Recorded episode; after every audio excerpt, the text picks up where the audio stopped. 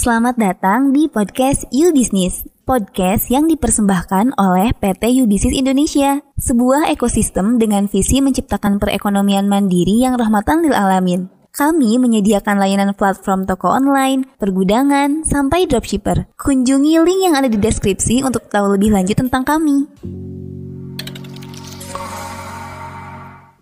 Assalamualaikum warahmatullahi wabarakatuh. Halo teman-teman semuanya. Kembali lagi di podcast You Business. Nah, kalau di tiga episode sebelumnya kita ngobrol sama Mas Salman, kali ini kita kedatangan tamu baru, yaitu Hafid.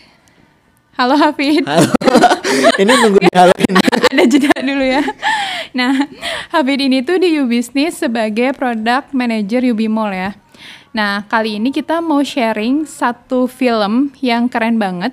Judul filmnya tuh The Brady Six, A Journey of Legend That No One Wanted. Gak ada date-nya ya.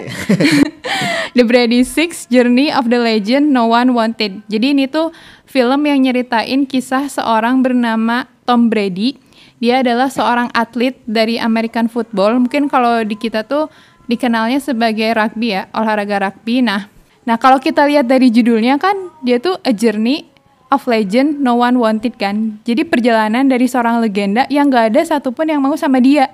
Nah, gimana caranya seorang bisa jadi legenda padahal nggak ada yang mau gitu. Nah, hari ini kita mau nyeritain si kisah perjalanan Tom Brady ini. Nah, mungkin bagi teman-teman pengusaha kan dia atlet beda kan jerninya sama pengusaha. Nah, sebenarnya masih banyak banget walaupun dia atlet tuh nilai-nilai yang bisa kita terapkan gitu, yang bisa kita pelajari buat hidup kita. Nah, mungkin boleh diceritain Fit kenapa kisah Tom Brady ini tuh keren banget dan kita harus tahu gitu. Nah, jadi kalau kenapa Tom Brady itu keren, banget ya? Uh, secara sederhana adalah dia tuh tujuh kali juara NFL. Padahal uh, ada satu franchise atau satu tim yang dia uh, apa kalah lah sama dia. Bahkan dia kalau nggak salah dia adalah peraih NFL juara NFL terbanyak sampai sekarang. Jadi dia the best banget lah dia. Oh, jadi dia emang salah satu pemain terbaik di American football gitu ya? Mm -hmm. Oke. Okay. Nah, kenapa kok no one want nggak uh, ada yang ingin dia di bahasa judulnya karena uh, di American football kan ada yang namanya sistem draft pick teman-teman jadi sistem itu membuat tim-tim uh, yang performanya kurang itu memiliki kemungkinan untuk memilih pemain terbaik. Jadi misal uh, tahun ini aku nggak kurang perform nih. Tahun depan aku bakal punya kesempatan nih buat uh, milih pick yang pertama. Jadi aku ngedraft orang yang pertama. Jadi masih banyak orang banget mulai dari yang kurang sampai yang terbaik aku milih. Aku jadi orang yang pertama kali milih. Jadi kan aku bakal kemungkinan dapat orang yang terbaik tuh.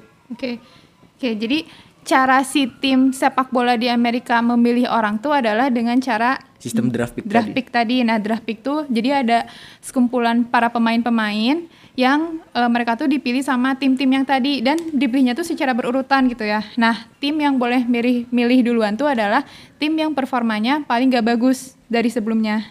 Oke. Okay. Nah, di situ di draft pick itu kalau di NFL itu ada kebagi 6 ronde, 6 ronde. Dan ronde 6 tuh ibaratnya ya udahlah uh, itu kayak sisa-sisa lah, hmm. udah sisa-sisa. Dan Tom Brady dipilih di pick eh di ronde tersebut uh, tepatnya pick 199. Jadi itu kayak ada 198 orang di depannya yang ya itu kalah lah intinya sama dia. Jadi kayak orang yang harusnya dapat kayak harusnya aku dapat sisa-sisa tapi ternyata dapat ada berlian di dalamnya gitu. Wah, jadi justru di awal tuh dia dipilih sebagai sisa gitu. Padahal ternyata dia bisa jadi pemain terbaik gitu setelahnya. Nah, mungkin boleh ceritain lagi Fit, terus gimana lagi? Kenapa nah, bisa? Jadi kalau di ceritanya itu uh, di SMP, di SMP itu sebenarnya dia memang jago ya, memang jago dan aku sebenarnya kurang tahu sistem sekolah di Amerika itu apa. High school kan SMP ya kalau di hmm. sini.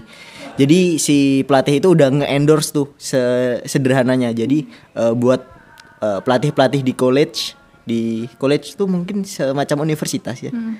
Uh, buat pelatih-pelatih yang ada di college silahkan kalau mau. Ini orang bagus banget nih beneran. Hmm dan akhirnya dia dapat tuh beasiswa di salah satu universitas Michigan University kalau nggak salah. Hmm. Jadi di Michigan tersebut, uh, Michigan, ya itulah pokoknya hmm. tulisannya Michigan teman-teman. Hmm. Nah dia dipilih uh, di awal-awal ya biasa lah, maksudnya anak baru kan, ya ya udah uh, belum belum apa belum dipilih jadi pilihan utama padahal waktu ketika SMP di final gamenya eh, dia tuh memenangkan 10 game dari 11 game. Jadi itu rekor yang cukup bagus lah.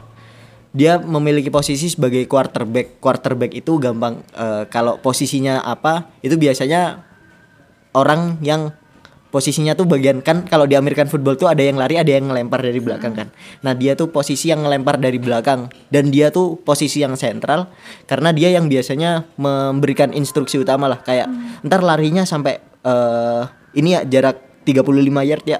Nanti aku bakal lempar di daerah tersebut. Jadi dia yang ngarahin strategi secara umum dan otomatis dia jadi leader secara umum. Nah di situ dia udah masuk kuliah. Ketika masuk kuliah awal-awal belum main akhirnya di tengah-tengah dia mulai dimainin. Di sini nggak dijelasin kenapa tapi masih di tim yang junior gitu lah. Masih kan ada dua tim utama masih di yang junior dia dimainin dan performanya bagus. Akhirnya dia masuk tuh ke tim senior ketika masuk ke tim senior kan pasti udah ada seniornya yang dulu ya. Udah ada seniornya yang dulu itu ya udah dia jadi backup.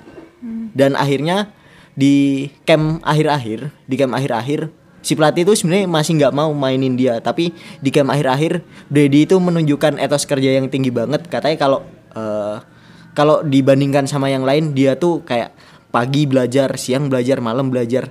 Eh, belajar itu bisa konteksnya latihan atau apa pun. Dan dia itu eh, bilang ke pelatih yang apa ya pelatih eh, pelatihnya si universitas ini kalau dia eh, coach I want to be the best player in ya intinya aku mau jadi yang terbaik nih di sini.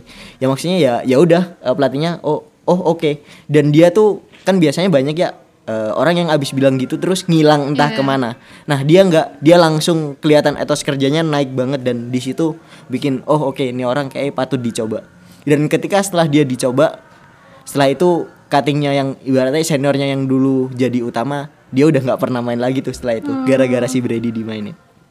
Nah nah jerninya setelah masuk kuliah kan dia lulus tuh lulus tuh masuk lewat draft.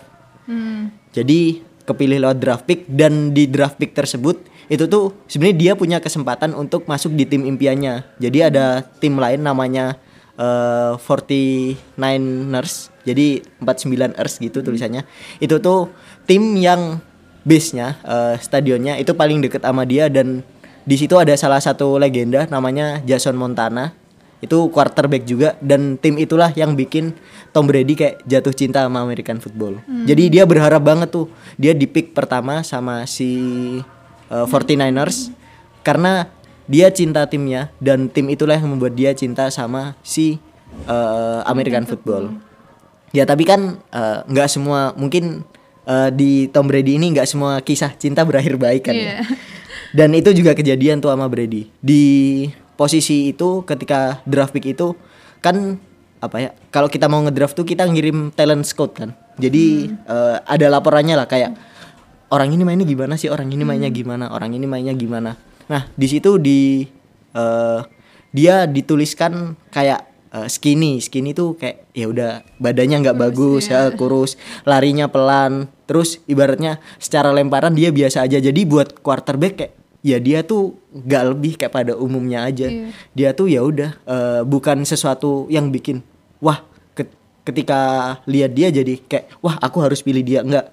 Jadi dia dianggap biasa aja tuh di situ. Nah, eh akhirnya kan karena scoutnya me, apa ya laporan scoutnya kayak gitu, ya Tom Brady tuh sebenarnya diunggulin, diunggulin kalau dia tuh salah satu quarterback terbaik lah di pick kali itu. Tapi karena hasil scoutnya kayak gitu, ya ya udah orang-orang ya udahlah, maksudnya nggak sebagus itu mungkin. Udah setelah itu ya udah dia kayak kan 49ers milih pertama ya ketika dia nggak dipanggil itu dia ngerasa kayak sakit hati banget lah dia. Sakit hati bukan apa ya sakit hati karena ya sebenarnya eh, aku pantas loh ada di situ. Nah akhirnya saat udah dia dipilih tuh di 199 sama New England Patriot Patriots. Jadi itu satu tim yang dia bertempat di situ udah lama banget dia sampai dapat 6 ring di situ 6 juara. Nah dia di situ waktu ya akhirnya ya seperti biasa ya dia nggak dapat kesempatan main yang banyak tuh Eh, tapi di preseason dia main nah di preseason itu dia ngelawan yang draft pertama jadi ngelawan tim yang sebenarnya diimpin nama dia sendiri awal. Hmm. Dan di situ bilang kalau eh, di sini bakal ada penerusnya Jason Montana dianggapnya tuh dari tim yang 49ers itu Oke. memang ada penerusnya Jason Montana tapi bukan di tim itu di tim lainnya yaitu Yaitu tim si Tom Brady, Tom Brady itu. Ha. soalnya dia di situ yang pemain yang di draft pick pertama ini setelah game itu dia udah nggak pernah dimainin lagi karena precisionnya dia kalah sama si itu tadi secara performance ya dan apa ya di situ eh, itu kan precision precision itu kayak emang menguji aja uji coba. Bukan turnamen. Ha, bukan turnamen. Di turnamen asli dia nggak pernah dimainin. Dia cadangan keempat coba. Cadangan eh, quarterback tuh jadi harus ada tiga orang yang gugur dulu baru Ha-ha, dia bisa main. Baru dia bisa main. Jadi eh, quarterback udah posisinya satu, dia posisi ke eh, dia adalah orang keempat yang bakal dipilih kayak ah, ya gimana ya. Dan si pelatih itu alasannya nggak mainin dia karena dia eh, dia nggak berpengalaman aja sebatas itu. Dia cukup bagus tapi nggak berpengalaman. Karena eh, ya karena nggak sesederhana itulah Eh, orang jago nggak sesederhana itu dapat cahaya yang sangat banyak, dapat sinar yang sangat banyak, kuat menanggung beban tersebut. Hingga di suatu eh, suatu pertandingan ini nggak tahu ya yang dua ke mana. Jadi yang tinggal dia sama yang utama. Nah, yang utama ini di tengah-tengah pertandingan itu cedera. Cedera dan akhirnya si orang ini si Tom Brady ini dimainin. Dan seperti kejadian yang biasanya, si Tom Brady setelah Tom Brady main, si yang orang yang pilihan awalnya dia pilihan utama, dia nggak pernah main lagi. Dan hal yang menarik di situ adalah Tom Brady bilang bahwa eh, ya aku bakal siap kapan pun momen itu datang. Jadi dia meskipun nggak pernah dimainin, dia tahu dia cadangan keempat, tapi dia usahanya tetap bahwa dia I'm the best player in here, I'm the best the best player in here. Dia dia dia tuh tahu kalau ketika dia bilang gitu sebenarnya aku bukan yang terbaik, tapi itu mindset yang emang harus ditanemin ke kita biar kita melakukan usaha yang membuat kita jadi the best player di situ dan ya itu eh, dia waktu ketemu sama GM-nya pertama kali dia bilang kalau eh, Pak namaku Tom Brady. Oh iya aku kenal sama kamu. Eh percayalah Pak kalau ini adalah keputusan terbaik yang pernah diambil sama organisasi ini dan nggak bakal menyesal ketika ngambil saya. Itu pesan yang menurut si GM-nya tuh kayak tajam dan oh oke ini dalam banget gitu. Dan ya itu sih eh, setelah setelah itu lanjutannya sejarah lah. Maksudnya lanjutannya sejarah dia membuktikan dia dijuluki comeback kid karena pernah timnya ketinggalan jauh banget dan eh, akhirnya dia bisa ngejar dengan apa? Strategi yang bagus banget karena si quarterback itu posisinya juga leader. Dan pesan yang menurutku menarik banget adalah eh, apa yang membedakan suatu quarterback yang good dan great players itu tuh kemampuan untuk decision making ketika tekanan sangat banyak. Jadi yang membedakan dia dengan orang-orang yang lain adalah dia tetap merasa eh, aku harus terbaik, tapi dia sadar bahwa dia nggak terbaik, tapi dia melakukan usaha biar dia jadi yang terbaik. Terus dia juga apa ya namanya eh, kemampuan dia nggak gampang silau lah sama kalau bisa dibilang orang yang draft pertama yang diambil sama 49ers itu orang yang dia kena cahaya dia nggak kuat nanggung beban itu dan akhirnya ya udah dia nggak kuat. Dan itu yang membedakan mungkin di dunia usaha juga gitu ya eh, dipuji dikit udah jadi meremehkan gitu ya? Eh, terus udah nggak mau belajar lagi udah udah ngerasa aku udah cukup kok. Nah padahal kita nggak tahu nih kalau ada tekanan gede banget kita mampu atau enggak dan itu yang kalau menurutku itu sih di dunia usaha kan apalagi sekarang cukup banyak tekanan ya maksudnya usaha mudah banget masuk apa ya itu yang membedakan usaha bagus sama grit usaha yang bakal bisa sustain secara panjang yaitu kemampuan tim di dalamnya atau orang di dalamnya buat decision making ketika oh oke ini kayak susah deh oh tapi masih tetap ada etos di dalam Oke. Aku jadi inget juga salah satu materinya Mas J soal pola gagal dan pola sukses. Nah, kan eh ini juga pernah diceritain Mas J di video yang dari mantan satpam jadi punya karyawan ribuan. Jadi si mantan satpam ini tuh dulu pernah gagal. Mas Ipung namanya. Mas Ipung tuh dulu sebelumnya adalah siswa akmil. Terus beliau gagal dikeluarin lima bulan sebelum kelulusan. Nah tapi walaupun gagal tuh beliau tetap menjal terus habis itu jadi satpam kan. Nah walaupun dia tuh hanya satpam tapi tetap uh, menjalankan etos kerja yang baik gitu. Nah mungkin sama juga kayak Tom Brady yang tadi, kan dia tuh sebenarnya pas di kuliah tuh cukup bagus ya, tapi pas draft pick dia nggak kepilih pertama, tapi ya itu tadi dia tetap uh, latihan setiap hari, dia tetap mempersiapkan dirinya. Sehingga pas dia tuh dapat kesempatan buat main, dia tuh bisa nunjukin kemampuan dia yang sebenarnya gitu. Dan tadi ketika ada tantangan besar yang datang tuh, dia bisa gitu. Karena dia Eh, nggak uh, gampang puas, nggak gampang silau gitu. Itu yang mungkin bisa kita sebut dengan pola sukses tadi gitu. Jadi yang paling penting tuh kalau kata Mas Jaya ya ini aku ngutip aja. bukan yang paling penting tuh bukan di mana posisi kita gitu. Kayak tadi Tom Brady dia posisinya sebagai cadangan atau tadi Mas Ipung yang awalnya satpam. Tapi tentang apa sih keputusan-keputusan yang kita ambil, apa sih sikap yang kita pilih gitu. Apakah kita tetap mau berusaha maksimal uh, atau ya udah nyerah aja sama keadaan kita saat itu gitu. Karena kan uh, kita nggak tahu nih kapan malaikat lewat tapi ketika malaikat itu tapi kalau kita mempersiapkan diri uh, selalu siap untuk memantaskan diri. Nah ketika kita tuh nggak akan kelewatan malaikat gitu kalau kata Mas J. Dan mungkin itu juga salah satu pesan yang ki bisa kita ambil dari film tersebut gitu. Sebenarnya udah banyak banget contoh orang-orang yang mungkin awalnya tuh nggak kelihatan tapi karena terus berusaha akhirnya bisa uh, eh, dapat juga gitu apa yang selama ini tuh dia inginkan gitu. Maksudnya bisa kelihatan juga si kemampuan dia yang sebenarnya. Gitu kali ya Fit? Ya gitu. Intinya sih uh, percaya proses tapi usaha banget teman-teman. Uh, work hard itu se segila itulah. Tapi kita tahu tujuan kita apa. Yeah. dan ya, Oke, jadi teman-teman jangan menyerah ya apa pun posisi kita, tetap lakuin yang terbaik supaya nggak kelewatan malaikat.